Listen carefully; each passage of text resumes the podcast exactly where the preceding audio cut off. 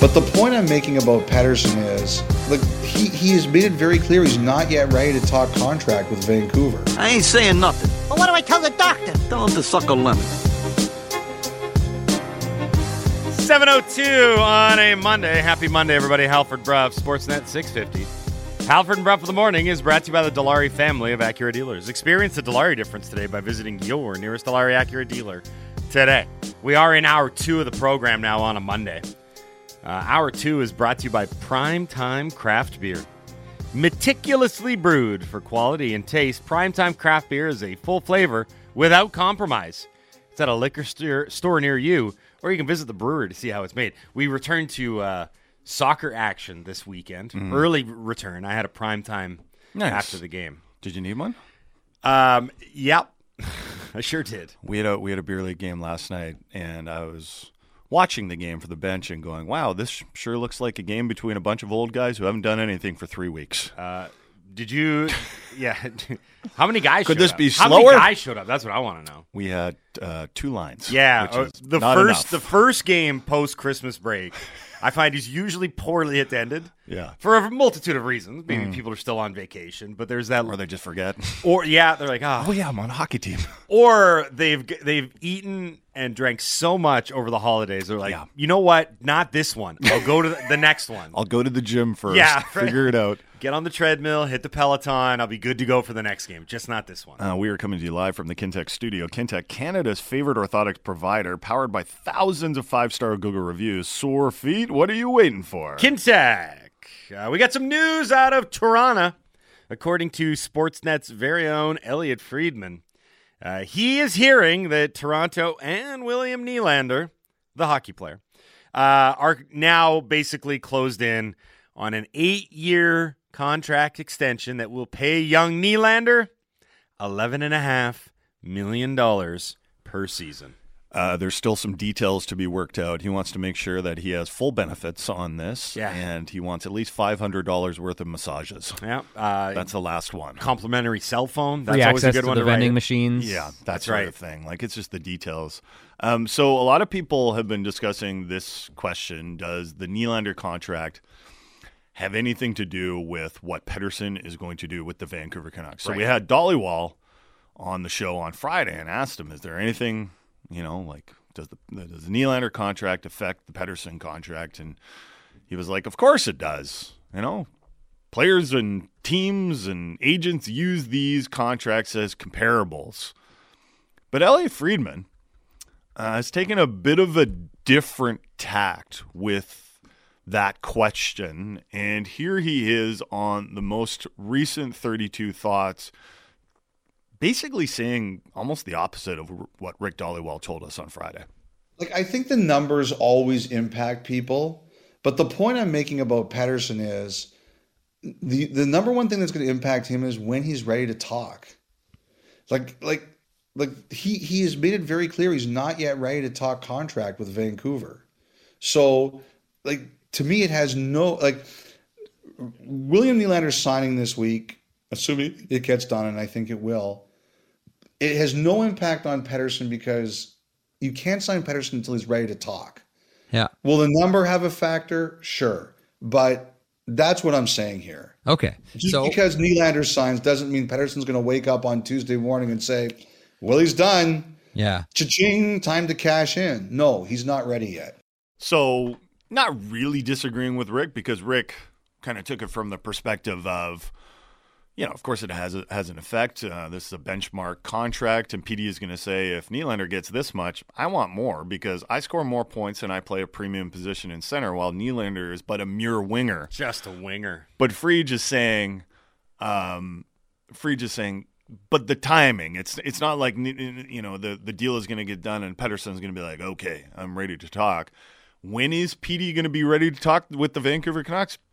Who knows? That's what we were joking about last week, right? Like we have no idea. What is he waiting What for? Pettersson? Well, It's here's the, the, thing. fireworks factory.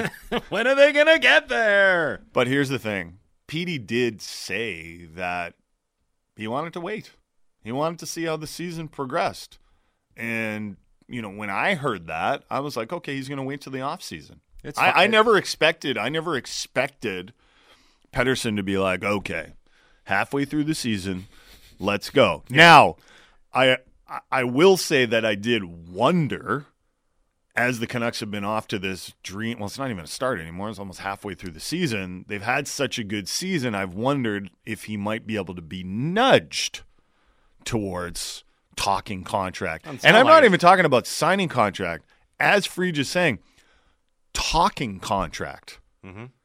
Maybe he does want to just wait for everything to be over Yeah. I right? mean, and, and get into the offseason, see how the Canucks finish the season. If they make the playoffs, see how they do in the playoffs, and then focus. Maybe he's one of these guys that just likes to compartmentalize. He's like, I have a job right now, now That's- to yeah. do, and it's to play hockey. I don't want to be distracted Mm-hmm. by contract talks. I don't want to do anything that isn't playing hockey and preparing for hockey. Uh, Petey said when he went through these struggles a couple of years ago, uh, he went through some struggles a couple of years ago. He said he learned a lot about himself. Isn't it possible that one of those things is you have to stay focused? You know, he mentioned Sure. social media as being one of the things that, as a potential distraction, maybe, maybe Petey has realized about himself or he's concluded about himself that during the hockey season, his job is to play hockey. yeah. Uh, and that's great, right? And the Nylander thing was almost, Or maybe he's going to sign tomorrow. Who knows? Well, that's the thing. And it, and it ain't gonna happen. I mean, you want to talk about the inverse of that, though. Like the Nylander contract situation. I feel like that's all anyone in Toronto's talked about for the first three months of the season, and it certainly hasn't affected him in any way, shape, or form. The guy's scoring First like of all, crazy. he's a very different personality than Pettersson. He's also in a different situation. He's pending UFA. Petey's pending RFA. That's Yeah. a big difference. no. I'm just talking about the the noise and circumstance surrounding a, a looming contract. I'm not talking about the players or anything. Isn't but- Nylander the type of personality too? Is like, ah, I got my contract, and now it's time for William to relax. Yeah, Willie's done the business. Do you think there's any trust in Treliving in Toronto, especially the way the Huberto contract went? I don't think Tree. I think this is all Shanahan. For being honest, I don't think this is Treliving do, Right. doing this. I think this is all Shanahan. I mm-hmm. think Treliving's there. It's gonna be real hard to win with four guys It's making is- over ten million dollars in cap hit, and then you look at that lineup and you go, you know, you don't know about the depth of the forwards, you don't know about the defense as a whole, and you certainly don't know about the goaltending. You know what? I, I This will be the year the Leafs win the cup. By the way, So this will be the one. maybe, maybe. I always bring up the Washington Capitals. Right, but that's what I'm saying. It could know? be next year. It could be the year after. If we're going on the Capitals theory, the Capitals were just like they just came out, kind of came out of nowhere when they No, won. they had. Do you remember their, window their GM closed. said like we have a two year window, Yeah. and then they didn't make it in those two years, and then they won the cup the next year. yeah. I, I, I mean, I, here. They lost some guys, and then they still won. No, I know they just kind of and because that, Kuznetsov got on fire, Well, right? and, and Barry Trotz did a hell of a coaching job. and they went back to Braden Holtby and net. Things, forgot thing- things happen for them, right? Yeah. Just that's that's how it works sometimes. Um, okay, let's uh, reset here. A couple things. We got a te- couple texts in to the Dunbar Lumber text line, and we were actually discussing this at the break. Uh, Connor Bedard's fractured jaw. If you missed it on Friday night in a game that I'm not gonna lie, when I was seeing it go down, the biggest like takeaway was obviously Connor Bedard suffered a, a broken jaw and a hit from Brendan Smith. But the sub story to me was this is really going to take the life out of the New Jersey Devils for Saturday's game against the Vancouver Canucks because it was a complete gong show, fights galore. Jack Hughes gets hurt in that game as well. Mm-hmm. Uh, Who Nick did the fight? Was it Foligno did the fighting for Foligno had to fight, and then he got hurt. He fractured his hand In the fight? Yes, and he used he got put on injured reserve as So well. Brendan Smith is just like taking guys out left, right, They're like center. Brendan Smith, you ruined the Chicago Blackhawks this season. Congratulations. So anyway, By the way, if they Yes. get Celebrini, people are going to lose their minds, Yes. and there's a very good chance of them getting Celebrini. they are going to be real bad for the next. So there's a lot of takeaways here. Um, let's focus. One, So this is like Toews and Kane 2.0, and then they win three cups in five years again. Except, uh, except um, the two Toews and Kane are both from Vancouver.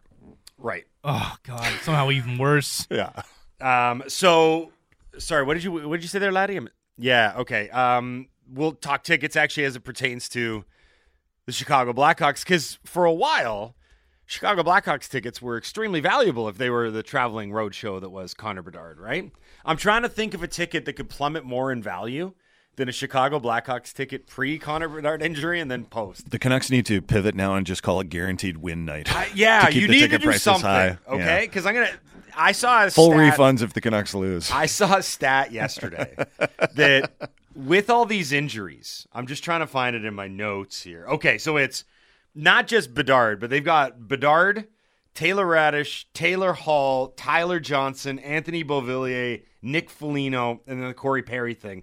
All contracts that aren't in the lineup. Mm-hmm. They actually cost more than the guys, the current 23 man roster for the Chicago Blackhawks. Right, okay. It's 33 million mm-hmm. on the roster and 35 million on LT. Who's your favorite Chicago Blackhawk?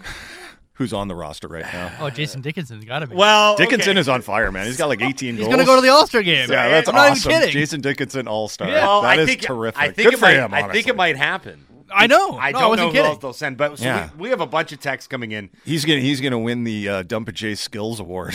like, what do you? What contest do you put him in? The fastest. well, he doesn't change? have to, right? If You the don't have Canucks to win, if now. the Canucks win, every single fan there should get a Connor Bedard bobblehead and a Canucks jersey. yeah, and and a Jason Dickinson jersey because Yeah, there's probably a bunch left over.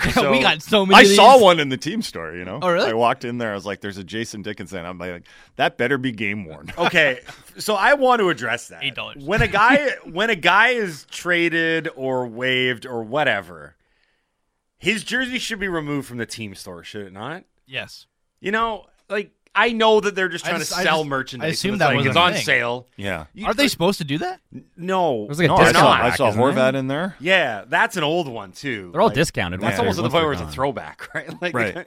But Yeah, I, it's a throwback. like, can you re can you repurpose it? Be like, here's the throwback section. Shouldn't the rule be like you got to remove it for like five years, then you can bring it back? Anyway, Cody from Winnipeg wrote in, I paid $150 US to see Bedard in Winnipeg this Thursday, and now I'd be lucky to sell these tickets for $10 Canadian. Life is unfair. Yeah, they, that team went from being must see with Bedard in the lineup to atrocious without like there's no one worth watching although they did beat Calgary the other night. So, Um, someone texted in about Pedersen and all the talk about Pedersen. Yes. Um, someone texted in and said, "Can someone ask Elias about all this instead of speculating endlessly? Like, will the guy even answer a question? He will not. No. He does not want to talk about it. And from what I've heard, he is not particularly interested in talking to the media about anything right now. Yeah, not a big fan of the media right now. I choose to spin this as a guy that's laser focused on the task at hand. Yeah, There's no and doesn't want to talk to the media anyway because no you know. distra- no distraction. have you seen the media? Hey, they gave I, I Quinn, barely want to talk to them. Quinn's the captain. Let Yeah. Quinn do the talking. That is that is that is worth noting though. Like Petey can be like, yeah, I'm not the captain, yeah. right? I, I, I, And I never was going to be. no, right? I, I'm sure that's I don't want the job. no. And you know what? Fine. I'm I am always of the mind that as long as the player uh, is doing the business on the ice and his teammates like him, I could care less about personality or uh, media obligations or whatever else. Yeah. Right? I mean, I've in my in my years of playing sports, like I've played with a million different personalities. You've got a bad personality. right? Yeah. But no one wants me around. There's a key difference. Yeah, that, but that's because you're not very good though. it's, it's a two pronged problem that I have. Two prongs. But like he is having a and I know some people are gonna jump out of their seats and be like, You're not watching the games. There's too many nights where he's not there. Statistically, he's he's been fantastic. Well, your argument about him needing better wingers, I'm surprised you haven't pounced all over this and bit of, said a bit of a told you so. Um, he goes with the lotto line, and all of a sudden, I mentioned it in the intro. yeah, but you didn't really brag about it. No, I'm not you. Right. That's Um, true. yeah, You're not so- me, and you never will be. No, look, it's you're gonna take these opportunities Well- when they're presented. one of the reasons I didn't want to pounce on it is like it is just one game, and I don't know how much longer Rick Tocchet's going to play the line together. Mm-hmm. I feel like uh, the the game in New Jersey is like, all right, we proved that they still work well together. What? It's No. almost they like got all the points. Why would he split them up? That makes zero sense. I don't think he'll split them I don't up think until it. Now- until it stops working. yeah, like if they only got whatever a goal or a point or whatever, but fine. But they got like Mm-hmm. they were they were in like every play pretty much last. this the is last game. this is the dangling carrot. This is how you make them want it more. Like, remember how well you guys played together? Never again. Then you don't play them again until the playoffs. That's it. You just give them these little tastes of playing together. Well, a lot of it will be dependent on obviously how the lotto line performs. If they keep performing like they did against New Jersey, it'll be tough to split them up. But also, again, what allowed Tocchet to put the lotto line back together was the Blueger line with Garland and Joshua playing unbelievable still. Garland scores again. Is that was that three goals in five games or something like that? Like he's starting to actually put the puck in the net now. Yep. And scoring some really nice goals. But also the versatility of Pius Suter, who is one of the best signings. Um, you know, for, for what for what for what he ended up signing for, and don't forget he signed for next year as well. Unlike Blueger, who's a pending UFA, what a great signing by Patrik Allvin and Jim Rutherford. His versatility allows him to center that second or third line. Let's just call them the middle six lines. And he gives a little something to Kuzmenko because he provides him as a, with a center that has some offensive upside. And then you put Mikheyev on that wing, Yep. and you've got your speed, you've got your two way dependence. And if you want to add yet another and, you can kind of shelter them if you want. For sure. Because the Lotto line is going to get the tough matchup. That's the obvious one, right? Like, if you're the opposition, you're like, okay, that's the line we got to shut down. We put our best defensive players, probably our best players, against the Lotto line, especially on the road when Rick Tocchet isn't controlling changes.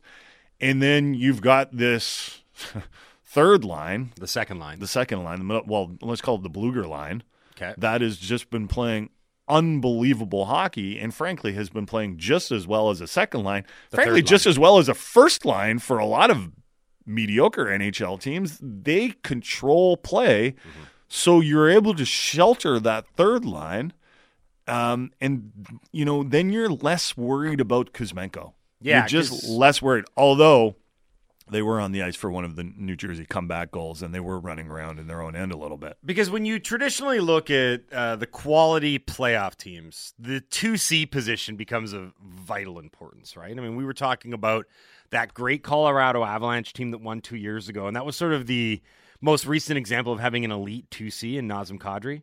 You can just remember how good that they were Yeah. when he would roll over.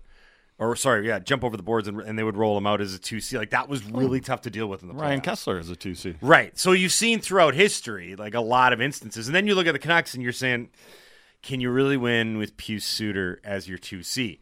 And the Blackhawks have won some Stanley Cups with some debatable 2Cs. It was- Michal Handzus out there. Brad Richards. I'll never. Brad Richards came aboard and was like, "This is at the, the, end best- of at the end. Uh, it was this not prime Brad gig. Richards. This is the best gig ever. I'm really a three C, But- but, I'm masquerading as a two C. You know what they had on that line though that made them able to do that. Yeah, And Hossa. Marian Hossa. Right? But the thing with what the Canucks have done here, and again, we talk about the work that Allvin and Rutherford have done to remodel and to give yourself the versatility down the middle with Suter, Blueger, and Nils Aman to do it the way that they've done it, which is identify these guys and all of them brought in mm-hmm. sort of without a lot of fanfare and mm-hmm. certainly without a lot of money invested in them. And to have the depth down the middle is a masterclass in finding assets that fit exactly what you want to do.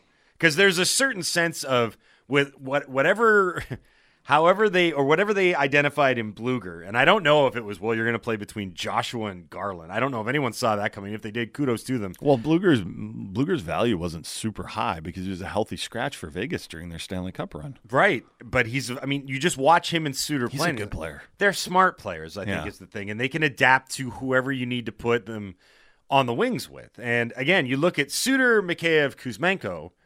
Is it um is it a perfect second line? No. But within the framework of this team, it just all works because as you mentioned, the third line might be the second line and the second line might be the third line. And whatever the case, you have such a high end offensive ceiling with the lotto line mm-hmm. that everything just falls into place beneath them. And a couple of people have texted in and said they really like Hoglander, Aman, and Lafferty, and I don't disagree. They have an identity in the way they want to play, and they understand what they need to do in the limited minutes that they get, and it just works, right? Everything just clicks. We always talk about the pieces don't fit or you know, the the stylistically it doesn't work. It just seems like everything works for this forward group right now. Uh, we're going to talk some NFL with Mike Tanier. For you, um, we've already talked about the Seahawks. What was the biggest NFL story of the weekend? I, okay. I have to say this, even the teams aren't all that sexy and enticing, but seeing what happened in the AFC South with the Jacksonville Jaguars completely collapsing, Right. and then the Houston Texans going from being awful one of the worst franchises Mm-hmm. in one year with a new head coach, a rookie QB, and making the playoffs and winning the division. That was pretty cool. That was tough for Colts fans. The way that went. That was tough for Colts fans. Yeah, I Who mean was that it- what was, was really, the running back's name? Oh God, I can't remember his name off the top of my Gardner head. Minshew. He threw behind him. He threw behind him. Yeah. and he had running back hands. Yeah. Uh, but it was, you know, that was really cool to see because, like, DeMeco Ryan's first year on the job, obviously CJ Stroud having an amazing rookie campaign. And then what on earth happened to the Jacksonville Jaguars? Like, this was a team that was 8 and 3. They were one of the top three teams in the AFC through week 12. Mm-hmm. Yeah, they lost Nathan Rourke, and That was it. by the way, he didn't get a single snap all season. I know that's too bad. He did okay. So Nathan Rourke did get to dress as the backup yesterday, and like that, some people may be like, "Who cares?" Um, NFL teams take those depth charts very seriously. So when you're listed as the backup, it means that you're on the active roster, and there's a lot of implications as it pertains to contract and pay and everything else. But Mac Jones was dropped to the third string emergency quarterback, so they made a point of saying like, Rourke's our number two, but they didn't put him in the game. Mm-hmm. And afterwards, Bill Belichick was asked a whole hell of a lot of questions about his future in New England. Now you can't read Bill any- Belichick's future, not Nathan Rourke's future. Na- Bill Belichick's future because he was the one making the calls. Nathan on this Rourke was not number one on the topics that the reporters were asking. I don't think there was a single Nathan Rourke. There was related like a. Canadian. I'd like a question about uh, Nathan Rourke. He's like, who? Okay. yeah. Um, and finally, before we go to break, Laddie's been in my ear about these tickets that we're doing a giveaway for. Uh, on January 18th, which is a Thursday, we're going to give away a pair of tickets every day this week to see the 32 Sh- Thoughts podcast live show. That's right. Frege, Marek, the whole crew, a live show at Wicket Hall in Victoria, which a texter told me is indeed related to the Sticky Wicket, an all time legendary pub in Victoria. The less sticky hall that's next to it. It's Only- not named after the Ewok. Only the floors are sticky at, at Wicket Hall. no, it's Not- not. It's not named after the Ewok. Oh. Focus, as guys. adorable as he was. Let's focus, okay? Uh, we are giving away. Brian Burke will be there as well as uh, Kevin BX as well, Okay. just to entice you further. let's focus on the giveaway. We're giving away a pair of tickets to see the 32 Thoughts live show. Uh, January 18th, that's a Thursday. All you got to do is text in. Dunbar Lumber text line is 650 650. Send to what we learned. Put a ticket emoji into it. The kicker for all of this, you got to be able to go to the show. You have to commit to be able to going to Victoria, or if you're in Victoria, going to Wicket Hall, just right down the street. Thursday, January 18th, 32 Thoughts live show. Text in. Dunbar Lumber text line is 650 650. Mike Tanier is going to join us next. Here are the playoff games next weekend. It is Joe Flacco and the Cleveland Browns going to Houston So to play the. Texans. The oldest quarterback against the youngest quarterback. That's a great one. and the Browns are two and a half point favorites in on that one. Uh, the Miami Dolphins, who lost to the Bills last night, uh, they're going to Kansas City. So Miami and Kansas City both finished eleven and six. The Chiefs aren't. They're not right, but they're three and a half point favorites over the Dolphins.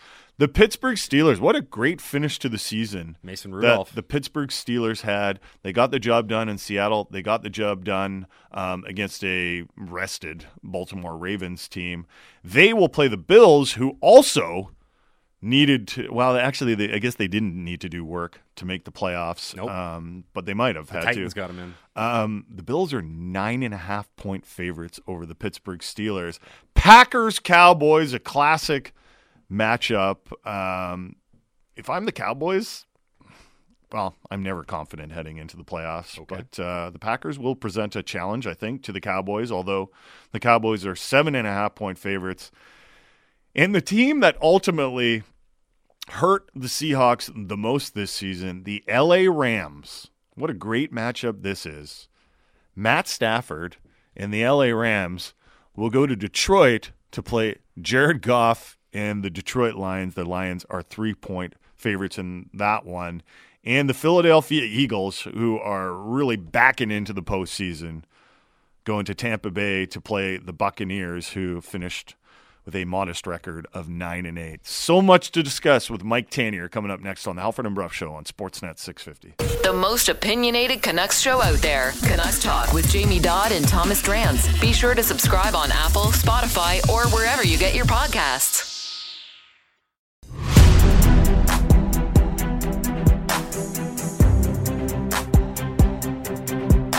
Did you have any different feelings about the end of today coming off that field? disappointed about the way the game turned out. Sure. Yeah. That's, leave it at that. You expect to be coaching the team here next year? It's in the way the game finished, yeah. As far as the future goes, I'll sit down with Robert, as I do every year at some point at the end of the season, and you know, we'll talk about things as we always do. I'm sure that'll happen. But that's really about all I have to say about that right now because there's nothing else to talk about. 732 on a Monday. There's high energy Bill Belichick. Get your Monday going. Huh? He inspires.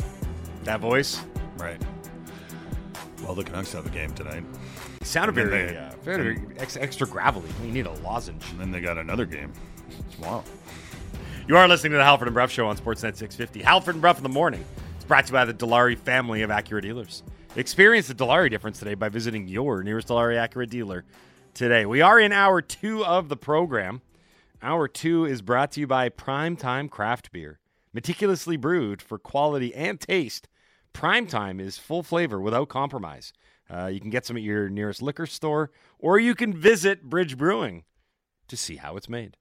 Let's go to the phone lines now. Mike Tanier, our NFL insider from The Messenger, joins us now on the Halford and Bruff Show on Sportsnet 650. Morning, Michael. How are you? I'm doing well. You know, whenever our radio station leads in with the Bill Belichick's quotes from the previous game, they're so quiet and mumbly that I have to turn the volume up on my phone to hear what he's saying. And then when the host comes in, I, they're like, "Whoa!" Like it's like they're, it's a shout in my ear, and I have to turn my my uh, my volume back down. On the subject of Bill Belichick, we've already seen a couple coaches get dismissed. Uh, the Falcons didn't even wait for Sunday to be done. They didn't wait for Black Monday. They fired Arthur Smith on Sunday. This morning, Ron Rivera gets fired in Washington. We've seen a couple other coaching dismissals during the season. Will either of or both Bill Belichick and Pete Carroll be relieved of their duties in the coming days, weeks, month, etc.? I do not think Pete Carroll will get relieved of his duties. As weird as things got in Week 18 and towards the end of the season, I feel his job is safe. Uh, Bill Belichick, we are we are in this waiting game where it looks like the Patriots and Belichick are going to make this as difficult for each other and everyone else as possible. This, yeah, I, wrote weeks ago, and I've said on the show for weeks, it- it's hard to just fire Bill Belichick. This is a person of incredible power, incredible influence, etc. And he, there's a 25 year relationship between him and Robert Kraft that has to be massaged a little bit. But like the messaging and the confusion and everything that's coming out of this, I have a feeling like we're going to have a very long, slow, pointless wait for what's going to be a final conclusion, which is the two uh, parties saying they are mutually parting ways. Um, over in Washington, we mentioned that Ron Rivera is out now. The new owner, Josh Harris, made a pretty interesting move by bringing on Bob Myers as a consultant. He, of course, a basketball executive with the NBA's Golden State Warriors. What are you hearing about? They also brought in Rick Spielman, formerly of the Yeah. Minnesota Vikings. So, what are you hearing about this dynamic, this situation? Because as I understand it, these guys were brought in to lead the search for the next head coach of the Commanders. Right. It's interesting because uh, up until certainly during the season, you know, much of what I heard was that, well, this is a team that would like to take a run at Belichick when he's available. Yeah. Um, and now we suddenly get two very high profile figures, Spielman, who I, I, I know and I know a lot about, and the, the basketball guy, I, I know who the Warriors are. So I know he must have done a good job. And I can't decide whether this is uh, Josh Harris making a decision. You know what? The Belichick thing probably isn't the right direction for our team uh, or it was just idle speculation in the first place. Let's do this with the most li- like uh, expensive and, and and like elaborate coaching search we can. Maybe it's that. Maybe maybe it's a very very wealthy man saying, "I'm just going to pay a consulting fee to two very powerful guys, and they're going to call Bill Belichick for me." I, I I can't decide which is which right now, but I think it's interesting. And again, this is very much a departure from Dan Snyder, who probably couldn't find two people who liked him enough to work Right. for him Yeah, towards the end of his career. Just saying, I'm going to go out there and get whoever will, will will pick up the phone and answer my calls. What would be considered the most enticing option right now for a free agent coach or a coach that's looking to either move locales or maybe a coach that knows he's going to be fired and there'll be an opening in his city? I mean, there's Carolina, there's Atlanta, there's, I guess, the Chargers job, which some people think might be going to Harbaugh. Now you've got Atlanta. Now you've got Washington. I'm assuming Antonio Pierce will probably stay with the Raiders, but what's an enticing gig right now for a coach that's looking for a new job? Well, I'm not 100 percent sure Antonio Pierce stays with the Raiders, although he's done a heck of a job. Yeah. Anyway, uh, the, the least enticing is the Carolina Panthers because uh, Tepper is is off his rocker, and he might just throw a drink at you when you come in for the interview. um, Washington under Josh Harris again is not Washington under Dan Snyder. And one of the things hiring all these consulting guys signals is we're doing things top of the line, you know, uh, gold standard all the way, and coaches will respond to that. Um, I like Atlanta. Now, Atlanta doesn't really have a quarterback right now. Desmond Ridder is not an, an answer at quarterback. You can look at the talent. You can look at how the talent was mismanaged. Uh, there's a lot of uh, there, there's a lot of good players on defense. Um, and in general, Arthur Blank has a reputation as somebody who does not make rash decisions, who is not meddlesome. I think his hand was forced by Arthur Smith a little bit. If that team had won another game or two, he would have rolled for another year or two. And I, th- I think coaches want to hear that this guy isn't just flying by the seat of his pants like Tepper does, uh, and it'll give them a chance to succeed or fail on their own merits. And you throw, and so the Falcons might be a hey, find a quarterback, let him hand off to Bijan a million times, which Arthur Smith wouldn't do and maybe we, we get success in a hurry.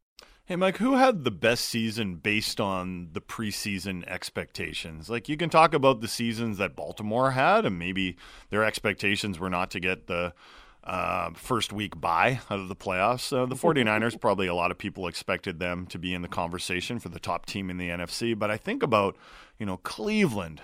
Uh, going 11 6 with the issues that they have at quarterback and Pittsburgh going 10 and 7 and really clutching up down the stretch. Houston with a rookie quarterback. The LA Rams were not expected to make the playoffs. They made the playoffs. Who impressed you the most?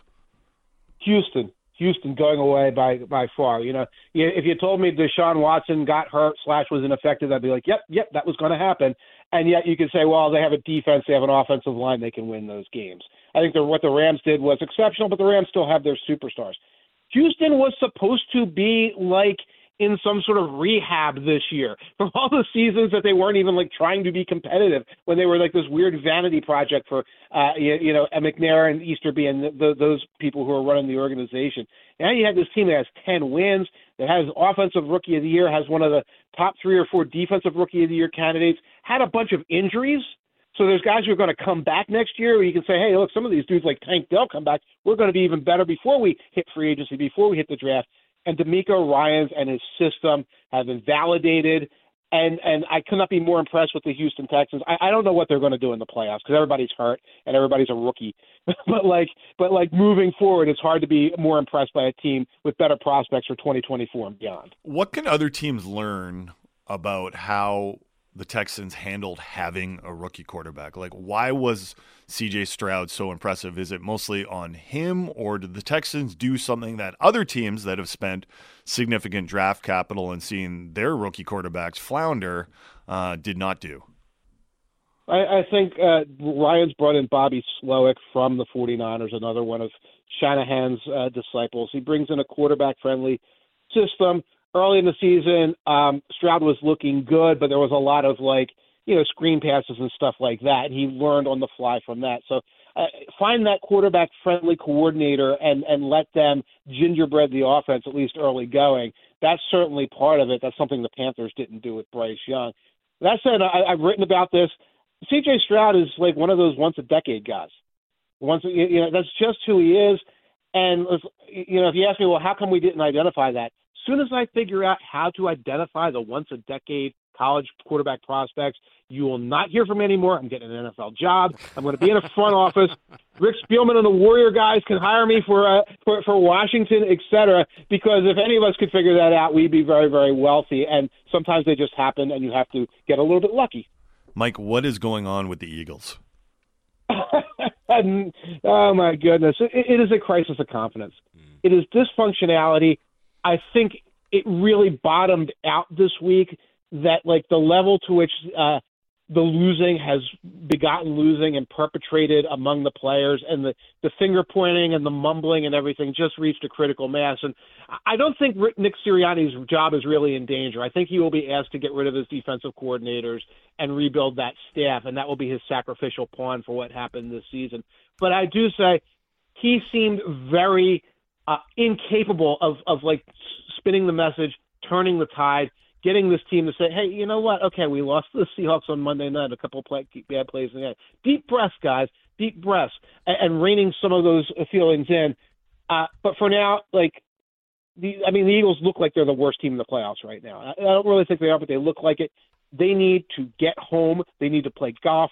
They need to go fishing. They need to go hunting in the woods for a week or two, and maybe they'll start to realize after that, hey, you know what? We are actually a really, really good team. We shouldn't be getting pummeled by opponents like the New York Giants. So the Eagles are going to go to Tampa Bay to play the Buccaneers in the opening round of the playoffs hmm. on Monday Night Football. Eagles are two and a half point favorites. I feel like a lot of people are going to take the money line and just take the home team there. See, no, they should not because Tampa Bay stinks. And I'm we, we have a very small but very loud section of our listenership that keeps bringing mm-hmm. up the fact that at the beginning of the year I said Tampa Bay stinks, Baker Mayfield stinks. They're not good. They're not good. Will you retract all this? No, I'm- if they I'm beat right. the Eagles. No. if they beat the Eagles. No, I will retract nothing. Okay. No matter what they do, Okay. short of winning the Super Bowl. no, look, okay. They beat exactly one playoff team this year, and the only playoff team they beat was the team that barely got into the playoffs, the Green Bay Packers. Other than that, and I love how you put this in the messenger, Mike. You wrote, uh, the Buccaneers won the NFC South the same way Tykes win participation trophies by showing up each week ready to play and trying their hardest. You're the expert. Can you tell our listeners that the Buccaneers are not very good? Because I've been doing it, but they don't believe me. The Buccaneers are not very good. They won the they reached the playoffs uh, yesterday by w- beating the Carolina Panthers nine to nothing. The Panthers have not have not scored a point since uh, since Christmas Eve. Literally, in the last two weeks, they were shut out back to back weeks. The only way the Buccaneers were able to shut out the Carolina Panthers is they they gave up a guy running for a touchdown, was running to the end zone. He dove, he fumbled at like the half yard line. It rolled into the end zone, and, and a defender picked it up, you know, for the touchback. Otherwise, it might have been seven to six at that point. The game might have gone the other way. Yeah, there, there are guys on the Buccaneers who are Super Bowl holdovers from Tom Brady. There are Mike Evans and Chris Godwin, and a lot of guys on defense, uh, Shaq Barrett, Lavonte David. They're all kind of okay. So I would say if you would say the Buccaneers are kind of okay, that's fine. But yeah, they won because they played in the most comically bad division I've ever seen in my life. And I just remind everyone that they're nine and eight. Cincinnati Bengals are nine and eight. They're out of the playoffs. The Bengals went nine and eight despite Joe Burrow being hurt and playing one of the toughest schedules according to uh, DVOA in NFL history. So, so it's a real sliding scale. Making the playoffs in the NFC and the NFC South is not the same as being a good quality competitive football team. Yeah, every team in the AFC North had a winning record. I think. Yeah, Yes, every team. yes. Yeah, because the Bengals missed at nine and eight, and they were last in the division. That was a tough division. Um, I do want to talk about the Seahawks. Um, I know they might not be top of mind for you, uh, considering they did miss the playoffs. But I guess we just start with. I mean, you think Pete Carroll's going to be back? What can he do to improve this defense? Because it did look early on in the season like they might have improved a little bit against the run, but then Yeah. it totally fell apart. And it was really embarrassing how teams would control the clock. They must the Seahawks must have the worst time of possession numbers in the NFL, and part of that's on the offense, but most of it's on the defense just not being able to stop the run, and it's just so demoralizing as a fan of the team when your team cannot stop the run and the other team's like like Pittsburgh came into Seattle and were like, well, it's not going to be the Mason Rudolph show. We're going to run the ball, and they ran it down their throats. So what do you do about that if you're a team? I'll say this about the easiest thing to solve as an NFL problem is run defense. You can solve run defense cheaply in the middle rounds by drafting linebackers and defensive tackles. You can often get veterans who can plug the run a little bit. Schematically, you can tweak a little uh, things, and frankly, you can just get your offense much, much, much, much better. And then you take a 17 point lead, and then you don't have to worry about run defense anymore because the opponent doesn't stop the run. So, uh, you know, I think that there is a soft spot there. I think there are a lot of young players who uh, aren't very good run defenders, like Derick Hall on the back end of things. He, he makes a lot of mistakes. I think Mafe still makes mistakes as a run defender. I, I don't know what the Jamal Adams situation is in general, week to week. Uh, but uh, but like he's a guy who will still miss, miss tackles in the open field, et cetera. You can replace those guys and fix that problem. Now, is fixing run defense alone going to make this team, you know, a deep playoff run type of team? I don't think so. But it's solvable. And again, I think Pete Car- Carroll's back. I think uh, I think Geno Smith is back for another year. There's not a lot of other places where you're going to make big splashy improvements. that's at least one where you're right. You can take it from a liability that hurt you at the end of the year to something that that could be, if not a strength, something that's at least kind of neutral. Uh, should there be significant fallout in Jacksonville after an epic collapse to finish the season and missing the playoffs? I, you know, you don't want to be the the owner. Uh, Shad Khan does not want to be the owner. He keeps firing guys. You don't want to act rashly, impetu- impetuously. They were an Urban Meyer a couple of years ago. They had all kinds of problems before that. Doug Pederson kind of runs things like a professional. He doesn't lose the locker room, stuff like that. They have to look at Doug Pederson's habits, and I've said this on a couple of shows. I've written about this. Going back to Philly, of canceling practices, shortening practices, giving all the veterans minicamp off, some of these other things that make him sort of a, a favorite about a lot of among a lot of players, uh, things that certainly made him popular after Urban Meyer. but the Jaguars don't look prepared. They're not good in the red zone. They're not good at the goal line. They're they're bad before the you know it was a two minute warning on. They make all kinds of mistakes. They don't tackle well. They miss assignments. This is a team that doesn't look like it practiced enough. And we have a head coach who's known for saying, "Hey, you know what? We're shortening things by a half hour for the next two weeks." I think that they have to look at that. Pederson has to get told, "Look, some of this is about fundamentals. Get this team more fundamentally sound." So probably gets a one year reprieve because again, you, you know, the, the team was pretty good at one point, but they have to watch what they're doing down there. Lamar Jackson, the MVP. Lamar Jackson's the MVP. I think that that's going to be sewn up uh, right now. Yeah, no, no disrespect to Christian McCaffrey, Brock Purdy, or Dak Prescott. Jackson blew away, led the Ravens to blow away two of the best teams in the NFL in the last couple of weeks. I think he earned it. But statistically, where is this NFL MVP going to rank with some recent winners? How do you mean? Like, is it an for for the typical MVP? Is this an impressive MVP season for Lamar Jackson? Probably not. Although we had some very unimpressive Aaron Rodgers seasons.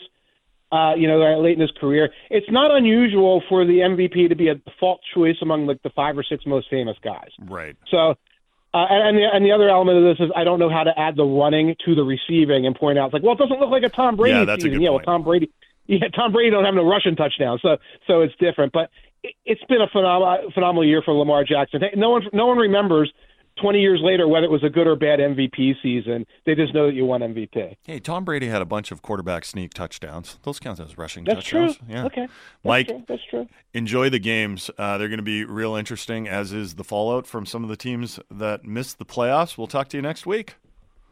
Absolutely. See you, Mike. Take care and enjoy your week, guys. Uh, Mike Tanier, our NFL insider from the Messenger here on the Halford and Bruff Show on Sportsnet 650. Who will win the battle of revenge? Is it going to be Matt Stafford getting revenge on the Detroit Lions, or is it going to be Jared Goff getting his revenge on the LA Rams? I think the Lions are going to win that one. Yeah? that one is interesting to me because Oh, the, it's very interesting to me. the Li- The well, Rams are better I- than I'm like- anyone expected. I so. am very. I'm not really confident um, in the Lions. In this is going to be their first home playoff game in like 30 years. But I do have a new. You know how I said I was going to cheer for the Cleveland Browns for the Joe Flacco story, and Yeah. also you know Sat is a big Browns fan, and I know he's suffered along with all the Browns fans. Mm-hmm. Um, I'm now cheering for Tampa Bay. I'm cheering for the Buccaneers because Really? you've angered. Yeah, because you've angered this guy so badly. He is so mad. He is not taking this with any semblance of a sense of humor. He's Bill from Buffalo. That's who it is. Buffalo Bill? Yeah, I, thi- I think you might a- have angered the wrong guy, buddy. Uh, Halford better be putting that lotion in the basket. it is funny though because when you do, they're um, not going to beat Philly, They easily could beat Philly, But they're Philly's not- a mess. but Philly- they but they won't. okay. Yeah. All right. Um, it is funny though because like when we talk about the Canucks, we know that ninety nine percent of the people listening to our show are Canucks fans. But in the NFL, when we talk NFL and we talk Seahawks, we know that maybe like I don't know 30 40% of the people listening are Seahawks fans, Sure. but a lot of people hate the Seahawks and there isn't like an obvious second team. There are people that love every single team in the NFL that listen to our show. So if you say like some offhand comment about the Columbus Blue Jackets, nobody's going to text in and be like, the, the Blue Jackets are actually really good. I do it all the they've got a time, too. like- but like if you do that with an NFL team, there's going to be at least one person that texts in is like, "That's my team. I love that team." And I don't, I don't know how you became a Tampa Bay Buccaneers fan listener. Um, you know, they've Well, had won- some success. yeah, they've, had won a lots of good Super teams. Bowls. This is not one of them.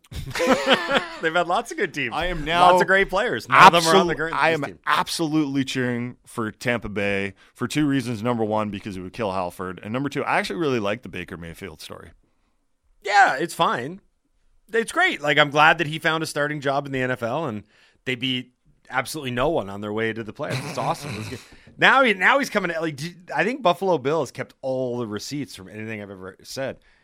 I, I also said Jared Goff stinks. I don't recall saying that. I said Jared Goff stinks. Or are you thinking that Bruff caught strays for this Tampa Bay take over the weekend? Mm-hmm. I felt bad about that. Yeah. Someone came at you on Twitter and you're like, no, that's the other guy. Yeah. He's like, I'm, yeah, I'm so you're, you're sad about the Seahawks missing the playoffs, but you know, like the town. So I don't know. I wasn't even sad about the Seahawks missing the playoffs. The Seahawks did not deserve to be. I the did not like this Seahawks team. They also stunk. Okay, Buffalo Bill. There goes two stink teams. Yeah, Tampa Bay and Seattle. They both stunk this but year. they were not likable, were they? very like, as a group. very unlikable football team, which is weird mm-hmm. because they had enough charming personality guys and intriguing enough players. So they like, Like I, who?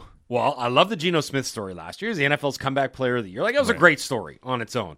I don't Uh, know if he's a charming personality. I like. Well, the story was great. the Everyone story loved was Geno. great, Yeah. yeah. Um, but then the expectation got raised, and he was just yeah. let me finish because Okay. you asked the question. Bringing back Bobby Wagner, I thought was like I love Bobby Wagner, all time franchise player. Like he's going to be retired. That was great. I was really excited about Ken Walker. I was really excited about Devon Witherspoon. I like the Charbonnet thing. Like, I, and then I thought with. Uh, Smith-Njigba, I thought they were going to have one of the best receiving corps in the NFL. Like I thought that was really good talent there. But And then their wa- defense couldn't get off the field.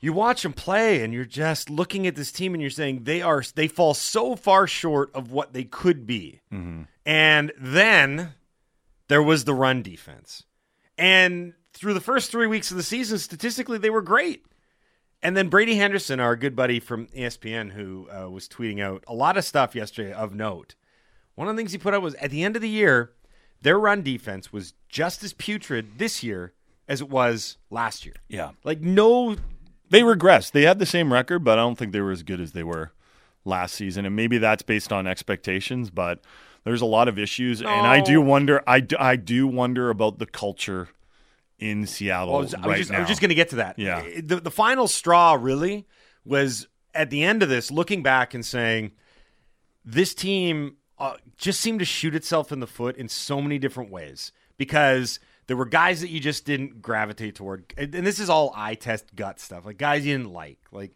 Metcalf kind of being an idiot and Mm-hmm. Jamal Adams kind of being an idiot. You're like, is, DK's at least got talent. right. And it's like, is that the. Very a lot of talent. Who? DK. Yeah, right. But Like Jamal Adams just stunk. You're talking, yeah. Well, that's part of the, the unlikableness of Jamal Adams, right? And you start wondering, is this team just in need of a total shift or a total different direction in terms of Mm-hmm. what it's all about? Because when they were good under Carroll, there were guys that were, um, they were passionate and they were likable and they they were about winning. And this team is not about winning. They're a mediocre team. Kevin Woodley's going to come up next. Talk a little bit of goaltending. Is anyone worried about the play of Thatcher Demko? We'll ask Kev on the Halford and Bruff Show on Sportsnet 650.